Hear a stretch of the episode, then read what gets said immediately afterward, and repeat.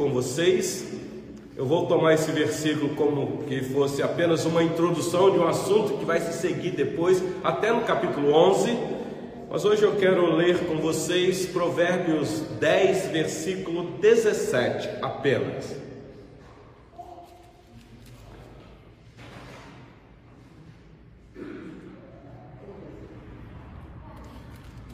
Provérbios 10, 17. Todos acharam? Diz assim a palavra do Senhor: O caminho para a vida é de quem guarda o ensino, mas o que abandona a repreensão anda errado. Só este versículo eu vou repetir ele, parece tão simples, meus irmãos, e eu vou tomá-lo como introdução de um assunto que vai se seguir a partir do versículo 18, entrando no capítulo 11 até o finalzinho do capítulo é, 11, que é até o versículo 31. Então, o versículo 17 diz assim: O caminho para a vida é de quem guarda o ensino, mas o que abandona a repreensão anda errado. Ah, Interessante que nós estamos tomando o livro de Provérbios como um livro, palavras de instrução, de advertências, de alerta. Sei que nós podemos ver promessas no livro, mas a tônica do livro de Provérbios é querer instruir, especialmente o filho no caminho que se deve andar. É, esta é a máxima da, do livro de Provérbios. O que nós temos aqui é o esforço incansável de um pai amoroso que toma o seu filho, quase que colocando-o no colo e dando instruções.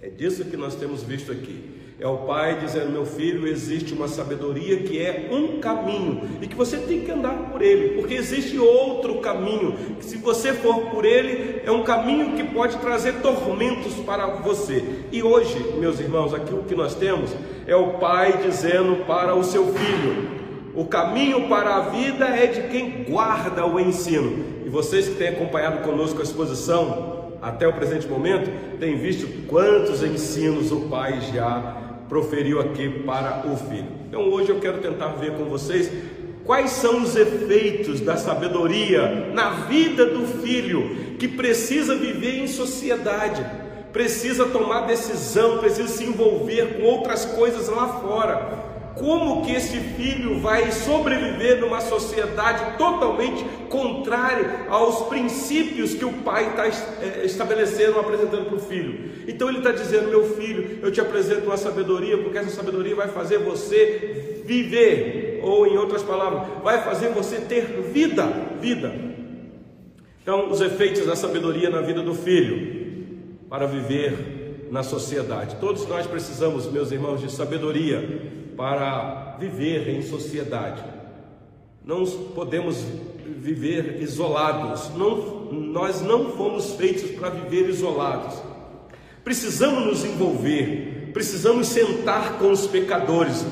Nós não podemos ser influenciados por ele. Então hoje eu quero tentar ver com vocês, meus irmãos, a, o preço da obediência ou o preço se o filho for desobediente. Então, a obediência aqui é nos apresentada dizendo que existe uma recompensa vinda dela. Então, vale a pena obedecer, porque se você obedecer, existe uma recompensa. Aliás, o pai fala isso: o caminho para a vida é de quem guarda o ensino, ou seja, vai haver uma recompensa meus irmãos, falar de obediência numa geração do século 21 parece quase algo retrógrado. Ah, um pai chamar um filho dizer que o filho tem que obedecer às regras é quase que politicamente incorreto fazer isso, porque nós vivemos uma geração de total rebeldia Filhos que não querem mais se submeter a autoridade nenhuma, não é só dos pais, não, é de nenhuma, não sabe respeitar a autoridade constituída. Nós estamos aí no período das eleições. E, meus irmãos, você pode, vocês podem não concordar com A ou com B, com o governo que está aí ou o sistema que está para se apresentar, mas existe, meus irmãos, um princípio que a Bíblia exige de todos nós. Primeiro, orar pelas autoridades constituídas. E segundo, meus irmãos, obedecer de acordo com aquilo que esta autoridade está exercendo sobre a sua vida, que não te leva a ferir princípios bíblicos. Agora, quando eu me levanto contra uma autoridade simplesmente porque eu não gosto da pessoa que está investida de autoridade, meus irmãos, aí não vem ensino com sabedoria para a nossa vida. Então, obedecer a Deus e andar de conformidade com aquilo que é instrução da parte dele é um caminho seguro para a estrada da vida ou para a longa estrada da vida. É como que o pai dizendo: Meu filho, você quer ser abençoado nesta vida, você quer receber ricas promessas e receber da parte de Deus recompensas, meu filho, guarde estes ensinamentos. Então, esta estrada da vida, meus irmãos, para nós que somos cristãos, sabemos que é estreita e é apertada, não é fácil. Eu não estou aqui para enganar ninguém, dizer que é, tá, é fácil de você passar por ela. N não é, meus irmãos. Foi o Senhor Jesus que disse uma certa feita, está registrado no Evangelho que Mateus escreveu, capítulo 7, versículo 14. Porque estreita é a porta e apertado o caminho que conduz para a vida. Então é estreito e apertado, não é fácil, mas o evangelista nos informa as palavras do Senhor Jesus dizendo que são poucos os que acertam com ela. Então, é, essa geração rebelde que estamos vivendo na nossa sociedade, nós podemos entender por quê? Porque são poucos que conseguem acertar este caminho de obediência dos ensinamentos da parte de Deus, porque não é fácil, é um caminho apertado e estreito, mas é o caminho que conduz à vida. Então é como que o pai dizendo para o filho: Meu filho, você quer ter vida e vida em abundância, e não é só vida física, não, meus irmãos, material, é vida eterna. Então obedeça o ensino, guarda este ensino, porque este é o caminho da vida. Ah, pois bem, meus irmãos, vocês sabem que eu sempre tenho feito aqui paralelos de provérbios com a carta de Tiago. Semana passada, quando aqui estivemos, nós falamos um pouquinho sobre o problema da, da língua, do falar descontrolado, sem pensar. E Tiago é bem prático na escrita dele. E quando eu pego aqui o texto dizendo assim, preste atenção nesse detalhe aqui. O pai dizendo: Meu filho, o caminho para a vida é de quem guarda o ensino. O ensino aqui, meus irmãos, são os mandamentos do Senhor, são, ah, são as palavras do Senhor, colocando em termos gerais, as Escrituras, aquilo que é lei da parte do Senhor. Meu filho, guarda essa lei no seu no coração, lei perfeita, lei que vai trazer vida para você, porque a lei é boa. O problema são, são os nossos corações. Não é para você confiar no teu coração, porque maldito o homem que confia eh, nele mesmo ou em quem quer que seja. Enganoso é esse coração que confia apenas no homem, mais do que qualquer outra coisa, e está desesperadamente, é, é, é, ele é desesperadamente corrupto. Qual a solução, meu filho? A lei do Senhor, os ensinamentos do Senhor. Então aqui está aquele prazer que o filho tem que ter na lei do Senhor.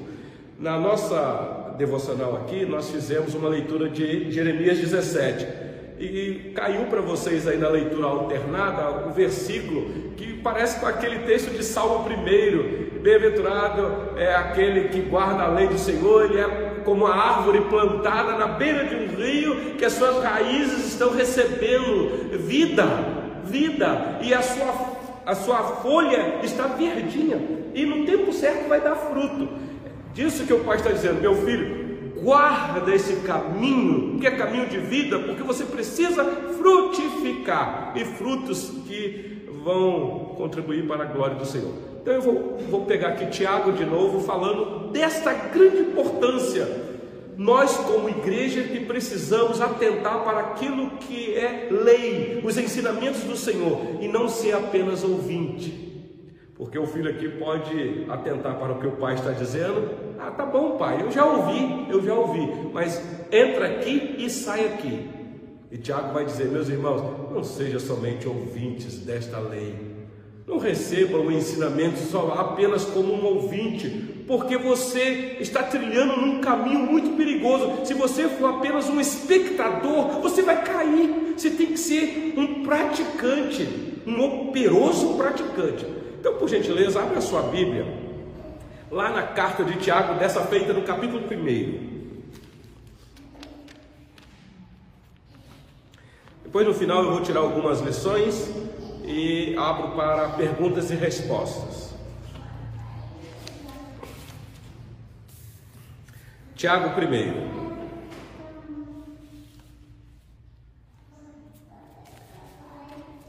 Eu vou ler os versículos 22 a 27. Eu vou, aí depois eu vou tecer um comentário aqui neste texto. E depois eu encerro lá com Provérbios 10, 17. Lembra que nós estamos vendo aqui o preço da obediência, o valor que ela traz. A obediência sobre os ensinamentos ou provindo dos mandamentos do Senhor. Diz assim a palavra do Senhor, Tiago 1, versículo 22 em diante. Tornai-vos, pois, praticantes da palavra, e não somente ouvintes, enganando-vos a vós mesmos, a palavra enganar aí. Porque se alguém é ouvinte da palavra e não praticante, assemelha-se ao homem que contempla num espelho o seu rosto natural, pois assim mesmo se contempla e se retira para longe se esquece de como era a sua aparência. Mas aquele que considera atentamente na lei perfeita, lei da liberdade, e nela persevera, não sendo ouvinte negligente, mas operoso praticante, esse será bem-aventurado no que realizar. Se alguém supõe ser religioso deixando de refrear a língua, antes enganando o próprio coração, a sua religião é vã. A religião pura e sem mácula para com o nosso Deus e Pai é esta: visitar os órfãos, órfãos e as viúvas nas suas tribulações, e a si mesmo guardar-se incontaminado do mundo. Até aqui a leitura da palavra do nosso Deus, meus irmãos. Ah, então vocês prestaram atenção o que nosso irmão Tiago diz aqui com muita clareza. Eu gosto muito da carta de Tiago, meu irmão Osiel, porque é bem prático. Você lê e já entende, é isso mesmo que ele está falando. Numa leitura você fala assim, eu sei o que o nosso irmão Tiago está aqui querendo dizer. O que o nosso irmão diz aqui, meus irmãos, é aquela grande ênfase do perigo que o pai lá em Provérbios está alertando o filho sobre um caminho enganoso. Vocês devem lembrar que o pai já falou com o filho assim: meu filho, cuidado com a mulher estranha, cuidado com a mulher alheia, Cuidado com a prostituta, a meretriz, porque ela tem palavras doces que ela quer enganar o teu coração, ela quer te seduzir.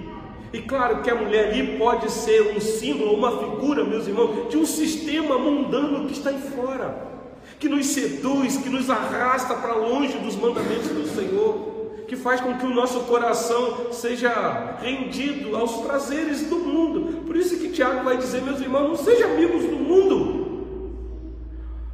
Então Tiago vai falar do terrível perigo que é do alto engano, de você confiar no teu coração, de você achar que é sábio aos seus próprios olhos. Você percebeu aí o que ele disse no versículo 22? Ele diz assim: olha aí. Tornai-vos, pois, praticantes da palavra e não somente ouvintes, enganando-vos a vós mesmo. Ou seja, é você chegar a uma conclusão por você mesmo que você é poderoso. Talvez cantando, eu vi alguém dizer isso aí, estou repetindo, diante do espelho, quão grande és tu. Aliás, Tiago vai falar do espelho aqui, achando que é alguma coisa, e não é nada, meus irmãos, não somos nada por nós mesmos. Mas dá uma olhadinha no versículo 26, o que o nosso irmão Tiago diz aí. No versículo 26 ele diz assim: ó, se alguém supõe ser religioso, deixando de refrear a língua, antes enganando o próprio coração, a sua religião é vã. Então ele quer que os seus leitores tenham um, uma atenção tamanha igual a que o pai de Provérbios está falando com o filho, meu filho, atenta para esses ensinamentos, porque esses ensinamentos são caminhos de vida para você. Então, me parece, meus irmãos, que ser cristão é algo desafiador. Porque se o crente é enganado por Satanás, e é muitas vezes somos mesmo, porque ele é um enganador, o espírito enganador. Ele enganou Eva lá no jardim do Éden. Aliás, foi isso que ela disse. Quando o Senhor Deus falou assim, Eva, o que é que aconteceu depois que ele deu uma bronca em Adão? Serpente me enganou. Quem é a serpente lá, irmãos? Mas se o crente é enganado por Satanás, isso já a Bíblia já mostra que isso é uma coisa terrível. Agora imagine o crente ser enganado por si mesmo, pelo seu próprio coração. Eu penso que isso é uma coisa muito mais terrível ainda. Por isso, não confie em você. Não confie no teu coração. Ah, não, eu estou sentindo. Você está sentindo o quê? Cuidado com isso. Cuidado. Então existe sim a possibilidade de nós nos, estarmos enganados. E eu vou dizer mais: enganados realizando as coisas de Deus, com toda a sinceridade do nosso coração, com toda a boa vontade e intenção. Podemos estar enganados, meus irmãos, se nós não atentarmos para os ensinamentos, a obedecer aquilo que a palavra diz, e não só obedecer, mas colocar em prática. Vocês lembram que quando o Senhor Jesus mandou aquelas cartas para as sete igrejas lá da Ásia Menor, está registrado no livro do Apocalipse, Apocalipse 3,17, está dito assim: para a igreja de Laodiceia, porque ela olhou para ela mesma e pensava que ela era poderosa, está dito lá, rica e abastada, e que não precisava de coisa alguma, era suficiente, ela poderia caminhar com as próprias pernas. O Senhor Jesus disse assim nessa igreja: Nem sabes que tu és infeliz, sim, miserável, pobre, cego e nu.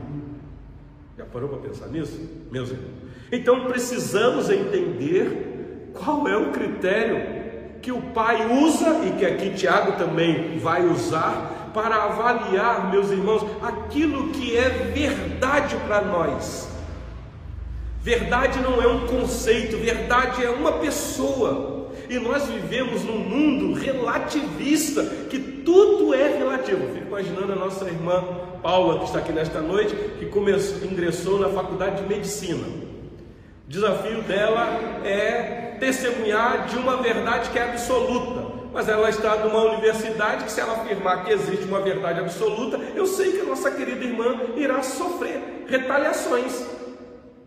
Muitos vão dizer: não, Paula, essa é a tua verdade, lá na tua igreja com o teu pastor. Aqui ninguém pode afirmar que existe uma verdade absoluta para seguir. Então, este é o mundo que nós vivemos, meus irmãos. Mundo relativista, subjetivo. Você não pode, é, subjetivista, você não pode afirmar nada com exatidão concreto. Nada, nada. Então precisamos entender qual é o critério para avaliar tudo isso e chegar à verdade última. E nós vamos perceber, meus irmãos, eu quero chamar a sua atenção, que a nossa vida como cristãos neste mundo eh, está fundamentada na palavra de Deus. Não está fundamentada nos conceitos humanos, no conselho dos pais, num dogma de quem quer que seja, mas na palavra de Deus. Então, eu, eu olha só, eu, eu, vou tentar analisar com vocês aqui algumas evidências de um cristão verdadeiro, baseado no que Tiago disse, pegando gancho do texto base nosso de Provérbios 10, 17, quando o pai diz: Meu filho, se você guardar os ensinamentos, você vai viver. Você vai viver. Ah, como saber se nós estamos no caminho do verdadeiro ensinamento? Como saber se eu estou no caminho da verdade? Se a minha religião é a verdadeira? Se será que eu não estou eh, sendo enganado também? Então deixa eu tentar ver com vocês aqui algumas verdades aí do, do texto. A primeira dela, meus irmãos, o verdadeiro cristão tem a sua vida centrada na palavra de Deus. Eu vou pegar aqui a informação que o Tiago nos traz. Olha comigo o versículo de número 18, é, por gentileza. Vers, é, capítulo 1, é, Tiago, capítulo 1, versículo 18. Se alguém quiser ler num tom bem audível para sair aqui na gravação, pode fazer por gentileza. Tiago 1, 18. Pois, segundo o seu querer, ele nos gerou pela palavra da verdade, para que fôssemos como primícias das, sua, das suas criaturas. Você percebe que Tiago está no início da sua carta aqui, ele já logo mostra qual a finalidade da nossa existência nesse mundo. O crente verdadeiro, diz o nosso irmão, nasce da palavra. Vida cristã, meus irmãos, começa quando você é concebido e gerado pela divina semente, que é a palavra. Aliás, foi isso que o Senhor Jesus fez quando ele contou a parábola do semeador. A semente que está sendo lançada é a palavra, é a palavra. Então a figura que Tiago usa aqui é muito bonita. Por exemplo, é, você pode, você entende o nascimento de uma criança. Uh, Wesley e Sara estão aqui nesta noite com Alice. Aí, Alice está no colo de Sara. Eu estou pegando eles como exemplo porque a Alice é, me parece que é a criança mais novinha aqui hoje, mas na nossa igreja já não é mais Alice, é, é o José de Rafael e Monique que nasceu hoje. Pensa no nascimento de um ser humano, meus irmãos. Primeiro é concebido, depois começa o processo de gerar, e aí então vai desenvolvendo no ventre da mãe, desenvolvendo de uma maneira que já lá no ventre a criança já cresce, nasce e continua a desenvolver e chega a uma fase de maturidade. E aí passa a idade da razão. Já começa a decidir por ela mesma, por assim dizer. Olha o que Tiago diz: nós também nascemos da palavra da verdade, que é a palavra de Deus, é o ensinamento que o pai está dando para o filho. É assim que acontece. É a palavra que traz todo este processo de amadurecimento. Vocês lembram qual foi a bronca do autor aos Hebreus, aqueles irmãos judeus lá do primeiro século convertidos ao cristianismo? Que já tinha tempo que eles tinham abraçado a fé, mas estavam vivendo como se fossem meninos precisando de tomar leite, não conseguiu comer, se alimentar eh, de uma comida mais sólida. Precisavam crescer neste conhecimento, não ficar só no, nos fundamentos, precisava crescer. O edifício tinha que se, se levantar. Nós já fizemos uma exposição de Hebreus aqui com os irmãos. O apóstolo Paulo, quando escreve a sua carta aos Romanos, capítulo 10, versículo 17, ele diz assim: E assim a fé vem pela pregação e a pregação pela palavra de Cristo. Então nós podemos entender o que é que o pai está dizendo para o filho lá em Provérbio: meu filho, guarda esses ensinamentos, porque esses ensinamentos são caminhos de vida. Em outras palavras, os ensinamentos lá são os mandamentos do Senhor. O Verbo no Antigo Testamento que se encarnou na pessoa bendita do Senhor Jesus. Então, meus irmãos, aqui está este caminho. Volta para Tiago, se você estiver com a sua Bíblia aí, dá uma olhadinha no versículo de número 21, por gentileza.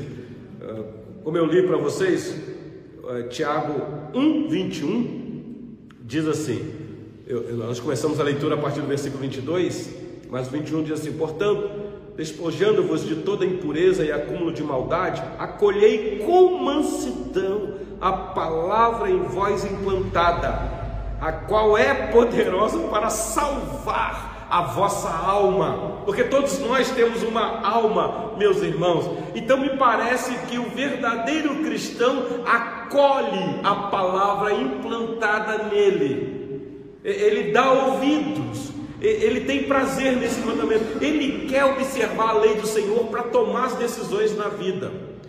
E aqui, meus irmãos, está o nosso drama. E eu explico.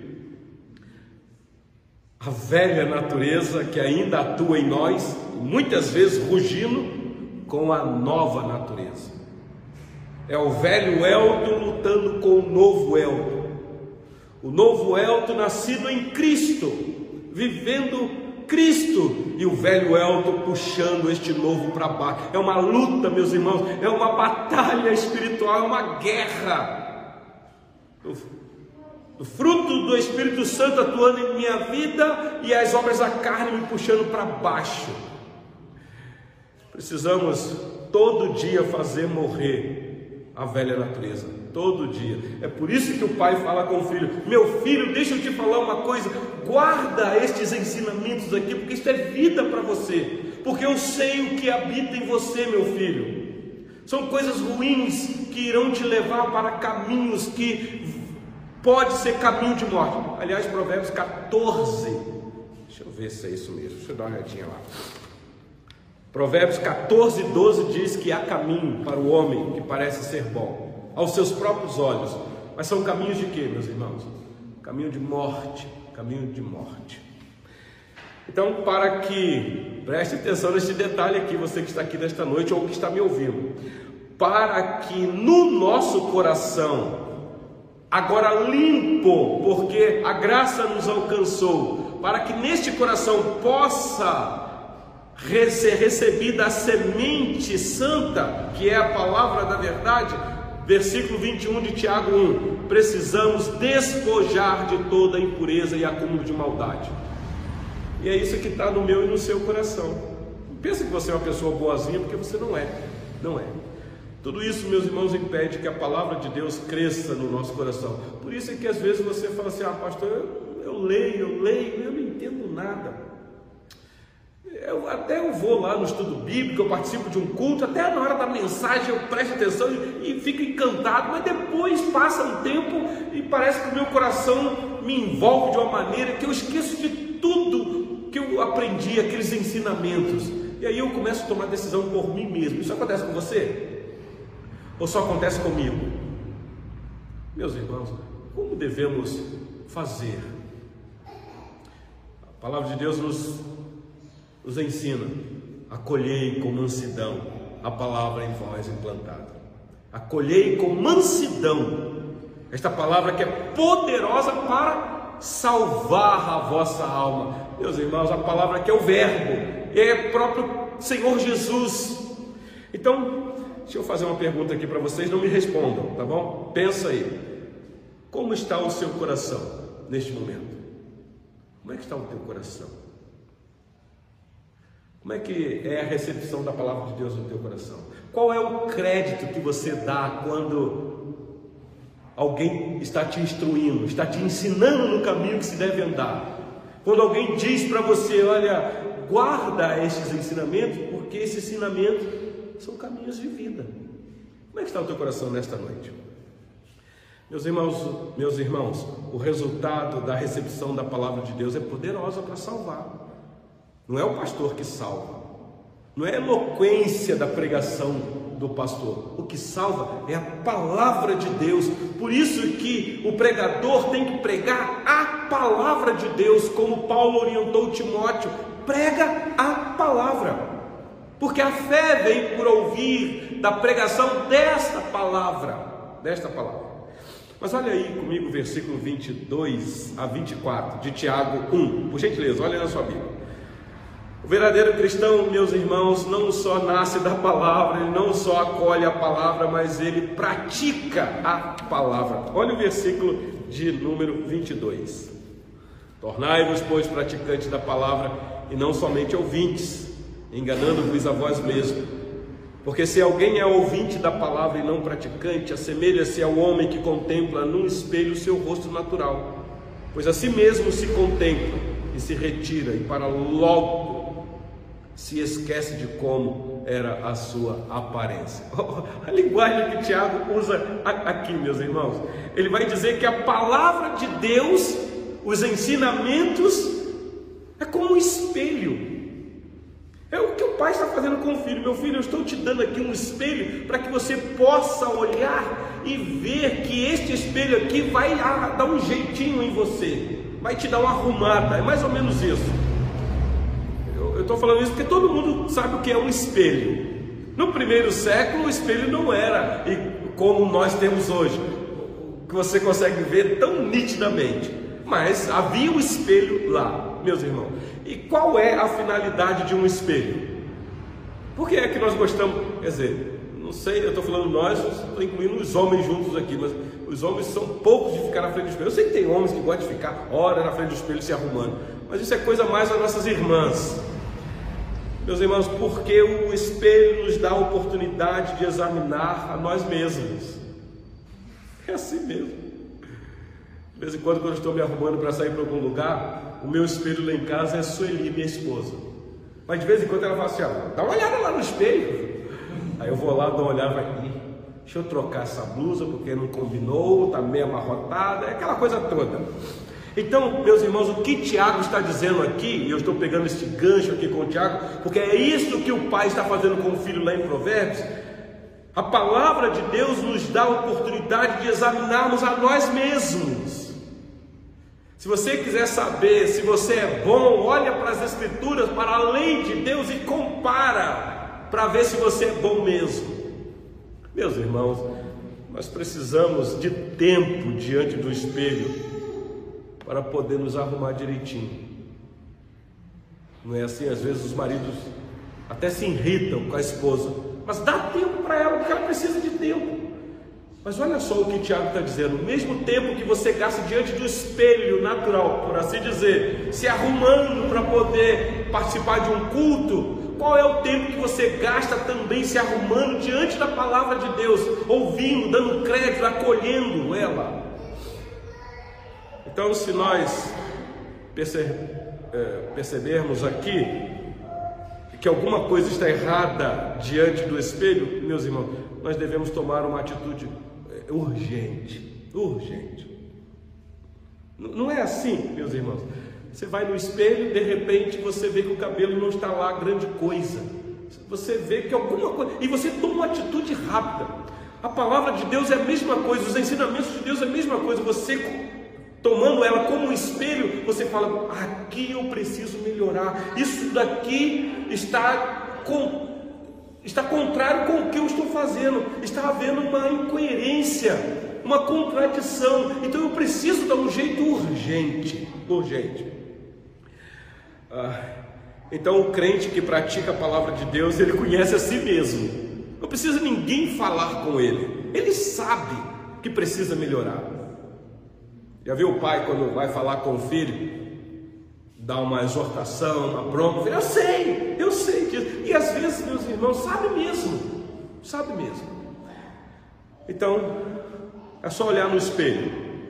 Quem verdadeiramente pratica a palavra de Deus se torna livre. Livre! Olha o versículo 25 de Tiago 1.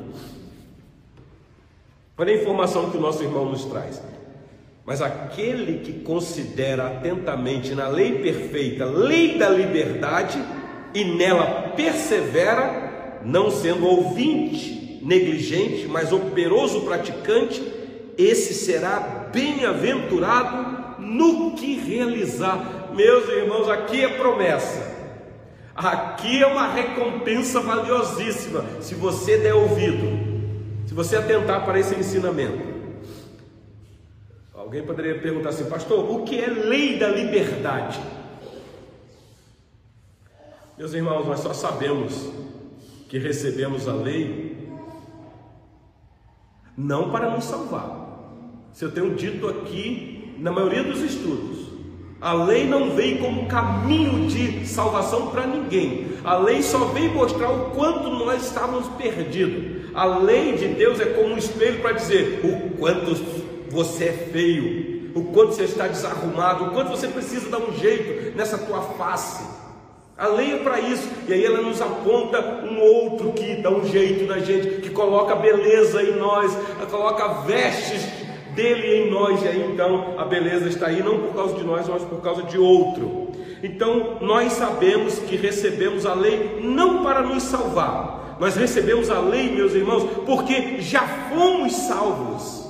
É por isso que a lei agora ela faz parte da nossa vida. Vocês lembram o mandamento como que começa? Êxodo capítulo 20, versículo 1. Como é que começa lá? Eu sou o Senhor teu Deus que te tirei de que local, meus irmãos? Pode falar. Isso, daquela terra que te escravizava, da casa que você era um servo, que era servidão para vocês.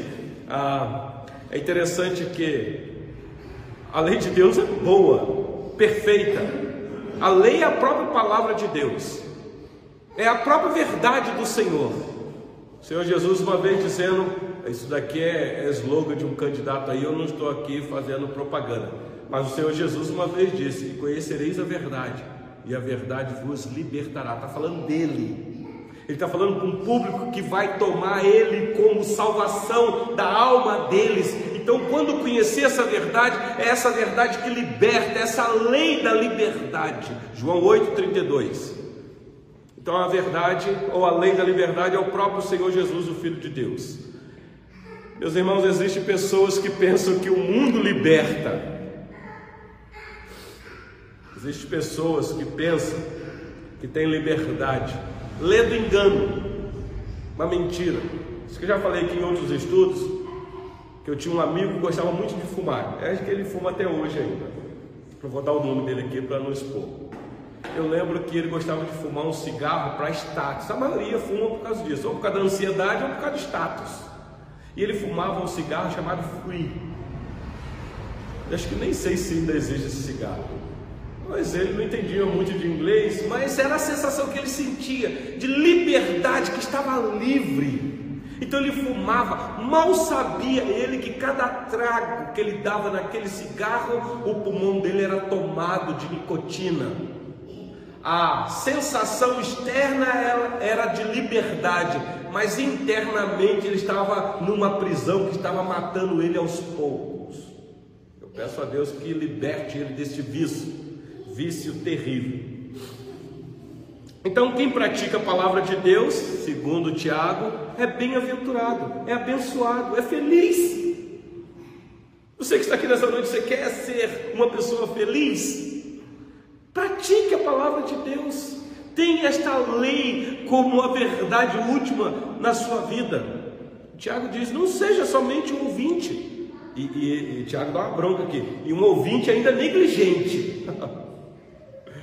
mas operoso praticante, que esse será abençoado no que realizar. É, é, deixa eu abrir um parênteses aqui, meus irmãos. Hein? Operoso praticante aqui, entendido. Não é ser piolho de igreja. Que às vezes a pessoa pensa assim: não, pastor, eu sou um praticante da palavra de Deus, eu venho no estudo bíblico, eu venho, eu venho no culto, pastor. Não, mesmo, isso é consequência daquele amor, zelo que você tem da palavra. Mas e quando você não está no estudo bíblico? E quando você não está no culto? O que é que você faz? Você esquece desta lei que te libertou? Que você agora está livre para não pecar mais?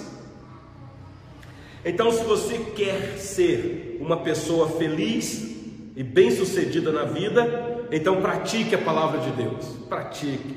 Aqui está uma dica para você. É o, é o que o pai está dizendo, meu filho. Cuidado, porque se você for por outro caminho, você vai sofrer uma penalidade severa. Então, o crente verdadeiro tem o seu relacionamento pautado na palavra de Deus. Por isso que o estudo bíblico é uma bênção, a gente analisar o que o texto diz, não o que eu acho, não o assunto que eu tenho para tratar com vocês. É o, o assunto é tirado das Escrituras. Está aqui. Olha comigo o versículo 19 de Tiago 1, por gentileza. Tiago 1,19. Sabeis essas coisas, meus amados irmãos. Todo homem, pois, seja pronto para ouvir, tardio para falar, tardio para se irar. É tão conhecido esse versículo aqui. Preste atenção aqui no detalhe. Se nós temos a nossa vida controlada pela palavra de Deus, então os nossos ouvidos estarão abertos para a palavra de Deus. Ter fome e sede pela palavra de Deus. Estamos prontos para ouvir. Ouvir o que, meus irmãos? Ouvir a palavra de Deus, esta palavra que é vida, que nos liberta ah, quem gosta de estudar o grego aí, tem um seminarista aqui, fera nisso. Se analisar aqui a palavra pronto no grego, táxi. Não preciso nem dizer para vocês qual é a função do taxista. O taxista eles têm que estar pronto para quê? É o ganha-pão dele. Eles têm que estar prontos e hoje a tecnologia está aí avançada, têm que ficar atento à chamada. Pronto, porque quando alguém chamar, ele tem que sair rapidamente. Este é o sentido da palavra prontos para ouvir. É como você estivesse preparado para que alguém vai fazer uma chamada e você tem que ir rápido atender lá aquele pedido. A palavra no teu coração tem que ser assim mesmo. Nós devemos estar prontos a receber, a ouvir esta palavra. Meus irmãos, aqui é um santo remédio para os nossos relacionamentos. Relacionamentos de marido com esposa, relacionamento de pais com filhos, relacionamento entre irmãos, relacionamento entre amigos. Isso aqui é um santo remédio para nós. Devemos medir as nossas palavras. Vocês lembram de Provérbios 18, 21? Diz assim: A morte e a vida estão no poder da língua. O que bem utiliza come do seu fruto. Então, seja tardio no falar. Por que, você está pronto a falar? Ah, não, pastor, é porque o senhor não me conhece. Eu sou assim, esse é o meu temperamento. Eu falo logo e resolvo o problema ali. Bom, mas a orientação bíblica é: seja tardio no falar. Esteja pronto a ouvir. Porque talvez você vai ter que caminhar com a pessoa a segunda milha. Talvez você vai ter que instruir um pouco mais a pessoa. Talvez vai ter que perdoar até 70 vezes 7. Se o falar, meus irmãos, é algo tão importante, porque a pregação tem que usar palavras, você tem que pregar. Ah, meus irmãos, o ouvir é de tamanha responsabilidade. O ouvir é importante porque o ouvir faz um morto ressuscitar. Só Deus é poderoso para fazer um morto ressuscitar. Meus irmãos, eu penso que de vez em quando aqui nesta igreja, aos domingos, quando eu, tô, quando eu estou pregando, eu olho para os irmãos aqui, eu penso que há alguns mortos aqui, e eu sei o poder da palavra no ouvido desses mortos, pode trazer vida, trazer vida. Então, a prontidão de ouvir a palavra de Deus nos leva a ter uma vida de equilíbrio, de domínio próprio e de dominar a ira. Tardio no falar e tardio no irar. Temperamentos, meus irmãos, equilibrados. Você conhece gente pavio curto? Gente que é irritado com qualquer coisa? Gente que diz assim, pastor, eu dou um boi para não entrar na briga. Mas depois que eu entro, pois é, crente isso. Irai-vos e não pequeis. Olha o versículo 20 de Tiago. Tiago 1:20. Porque a ira do homem não produz a justiça de Deus. Então cuidado para você quando você fica irado. Não é que você não possa ficar, Pode, nós somos assim. De vez em quando a gente fica com raiva de algumas coisas e a ira vem. Mas cuidado quando você for ter atitude com o coração cheio de ira. Porque a ira do homem não produz a justiça de Deus. Não queira fazer justiça com as suas próprias mãos. Os nossos relacionamentos precisam ser governados pela palavra de Deus. pelos ensinamentos do Senhor. Por isso o pai dizia: Meu filho, guarda esses ensinamentos, porque é uma recompensa para você de vida, de vida, de vida. E por último, meus irmãos, para a gente encerrar aqui, olha aí, é, encerrar Tiago e eu concluir.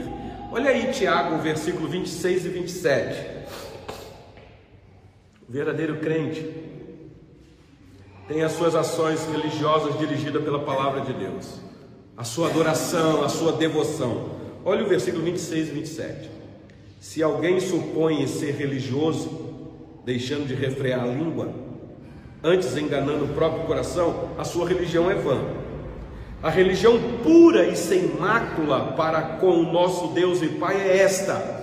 Tão simples. Visitar os órfãos e as viúvas nas suas tribulações e assim mesmo guardar-se incontaminado do mundo, dando-nos a entender que há uma contaminação aí neste sistema dirigido pelo maligno. Meus irmãos, e nós estamos aí no mundo, não temos como sair do mundo, mas temos alguém que é por nós, que nos livra do mal, deste, desta ação maligna, para não nos contaminar. Devemos refrear a língua, então, boquinha, cuidado com o que fala e devemos guardar-se incontaminado do mundo. Mas você viu aí que ele coloca visitar os órfãos e as viúvas nas suas tribulações. Talvez Tiago está dizendo o seguinte: meus irmãos, o que, que adianta numa comunidade você viver e saber que nessa comunidade há necessidade entre os irmãos e você não fazer nada? Aliás, vai ser a bronca que ele vai dar aqui sobre obras. Ele começa a ficar irritado. Vocês têm fé? Então me mostra as obras. Porque fé sem obra está morta.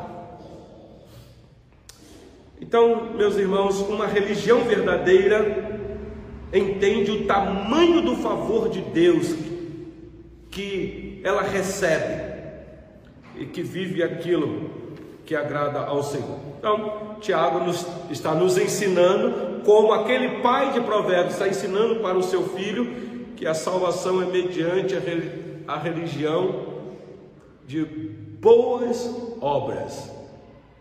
Entenda o que eu vou dizer. O que Tiago está nos ensinando é que a verdadeira religião, ela vai demonstrar que a sua fé é uma fé viva e verdadeira e salvífica, baseada nas tuas boas obras, de maneira que as boas obras não produzem salvação, o que Tiago está ensinando é que o verdadeiro salvo produz boas obras. Então o crente tem que controlar sua língua. É melhor você guardar a sua língua e fazer mais e acudir mais o necessitado. O Senhor Jesus uma vez disse assim, Mateus registrou as palavras do Senhor Jesus, Mateus 5:22. Eu, porém, vos digo que todo aquele que sem motivo se irá contra seu irmão estará sujeito a julgamento, e quem lhe chamar tolo estará sujeito ao inferno de fogo. Ah, meus irmãos, coisa terrível. Não atentar para os ensinamentos do Senhor. Por gentileza, volta lá para Provérbios para a gente encerrar aqui. O pai diz: Meu filho, o caminho para a vida é de quem guarda o ensinamento. Provérbios 10, 17. Mas o que abandona a repreensão anda errado, anda em caminhos que vai conduzir você, meu filho, à morte. Meus irmãos, o que tudo isso aqui tem a ver com a gente? E eu quero concluir. Quem somos nós aqui nesta noite? Será que se de fato somos cristãos verdadeiros. Faz um autoexame no teu coração. Será que a, a palavra de Deus já te libertou? Já te salvou? Três práticas preciosas eu tiro aqui e, e encerro, meus irmãos. Primeiro, o verdadeiro cristão é aquele que é aceito por Deus. Ele é aceito por Deus, não porque nós somos bons, mas porque a palavra de Deus traz para nós uma religião pura e sem mácula, simples e objetiva. Cristianismo puro e simples, citando aí o título de um livro de um servo do Senhor, se eu não me engano, Michael Rock. Segundo, somos abençoados demais, meus irmãos, felizes demais, bem-aventurados demais. Esta verdade é sublime. Você não precisa esperar ser abençoado. Só de você ter a palavra de Deus implantada no teu coração, isso já é felicidade plena no teu coração. O que é que você espera mais? E por último, seremos abençoados por outras pessoas. outras, por isso que é importante a comunidade. A comunidade, você é abençoado pela oração do irmão, é abençoado pela voz do irmão que está cantando, é abençoado pela exposição da palavra que está sendo pregada. Somos abençoados, por isso que precisamos nos, de congregar. Ah, meus irmãos, como é que o nosso coração tem se comportado diante das seduções desse mundo, diante da imundície deste mundo? Deus nos ajude a responder este questionamento diante da graça do Senhor. Meu filho, eu estou te instruindo. Se você andar por esse caminho, você terá vida. Guarda ele no teu coração. Mas se você der as costas e abandonar a repreensão que vem da parte do Senhor, então você irá andar errante pelo caminho. Eu termino aqui, meus irmãos, lembrando vocês o que é que aconteceu com o povo de Deus no passado.